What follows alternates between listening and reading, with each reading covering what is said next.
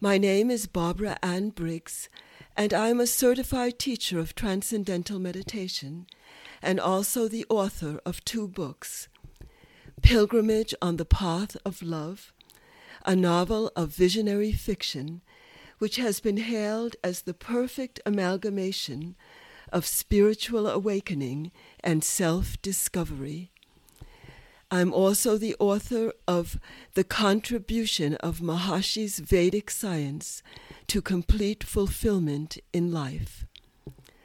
I'm a poet and a freelance journalist with numerous articles published in many different parts of the world. In this podcast, The Essence of Life, we will begin to understand the meaning of what is actually the essence of life and where can we find it? The essence of life is hidden in the silent source of life itself. The subject of today's podcast is the guru disciple relationship. The syllable gu means darkness, and the syllable ru is light. The guru is he who removes the darkness of ignorance with the light of self knowledge.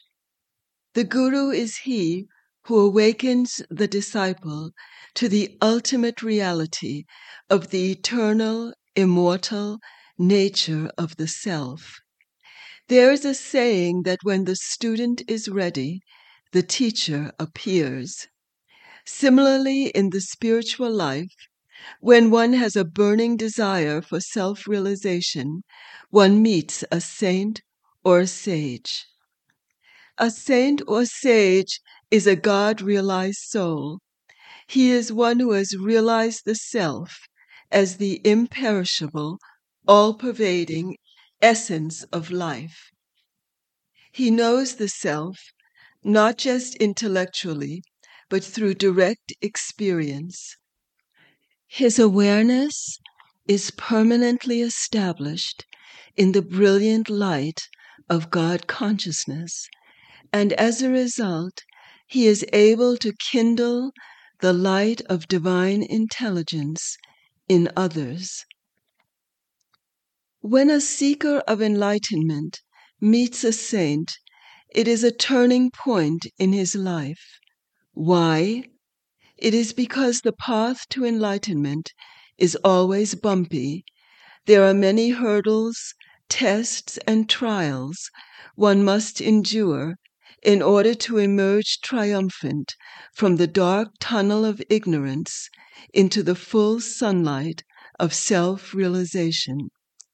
Moreover, it is a pathless path because in truth there is nowhere to go. The self, which is the reflection of God, is omnipresent and yet hidden within the heart of every living being. It is nearer than the nearest, yet subtler than the subtlest. It is immanent and transcendent.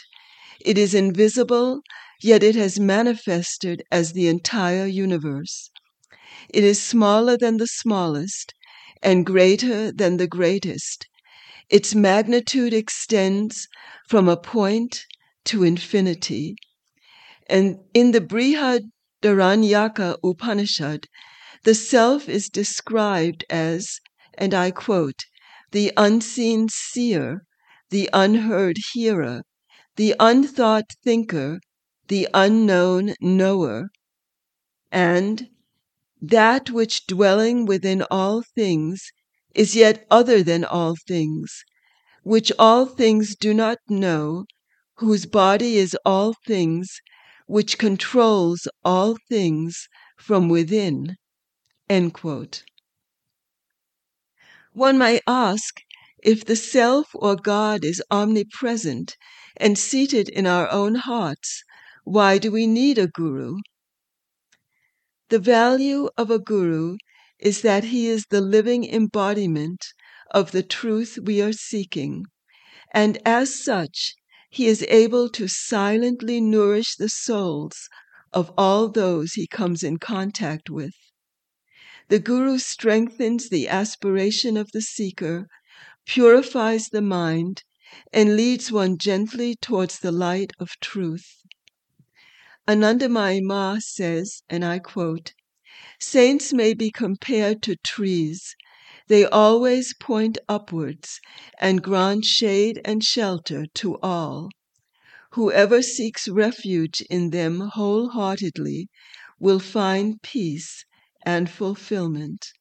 The Guru helps the aspirant in both seen and unseen ways. In the presence of the Guru, if one is open and receptive, one can get a glimpse of the unbounded fullness of bliss, peace, and fulfillment that characterizes the state of enlightenment. When one has established an inner link with the guru, guru, it is not necessary to always be in his physical presence to receive his guidance and his grace. There have been realized people who have reached enlightenment without a guru, but this is very rare. Who then is the guru? First and foremost, the God realized soul is in constant communion with God. The Guru is not the form, not the body, not the caste, not the religion, not even the belief system. The Guru is the embodiment of pure, unconditional love. The Guru is also the embodiment of pure knowledge. The Guru is God in human form, in the sense that he is the full embodiment of the divine essence of life.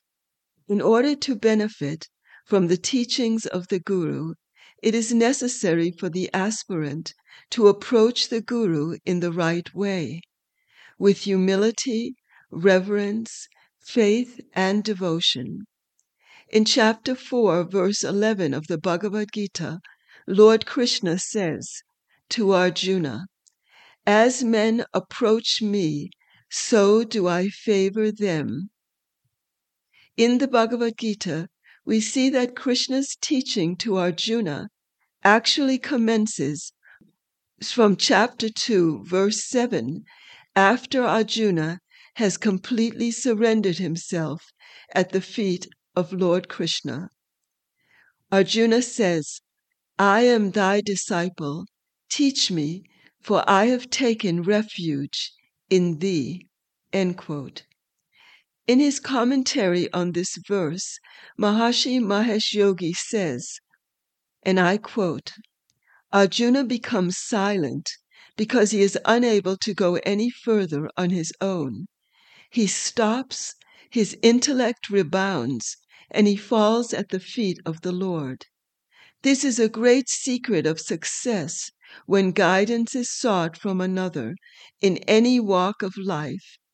It can be imparted only to those who are at least willing to receive it.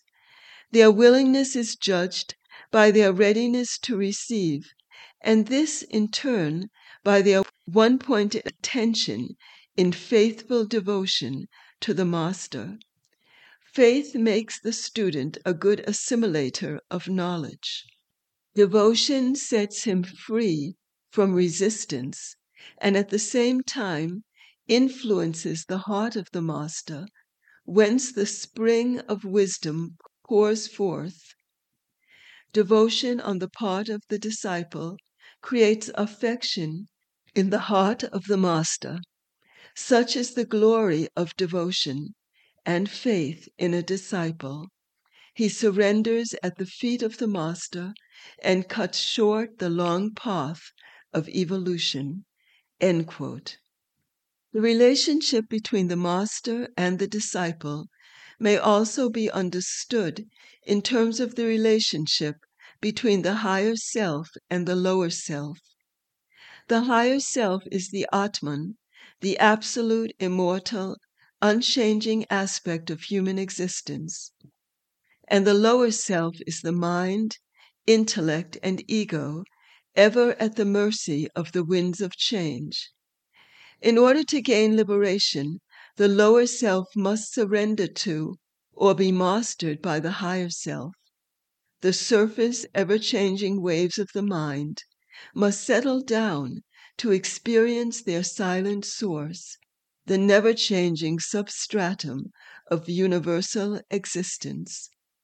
When the awareness of the silent wholeness at the basis of life is never lost, even in the midst of dynamic activity, then the union between the higher self and the lower self has been accomplished.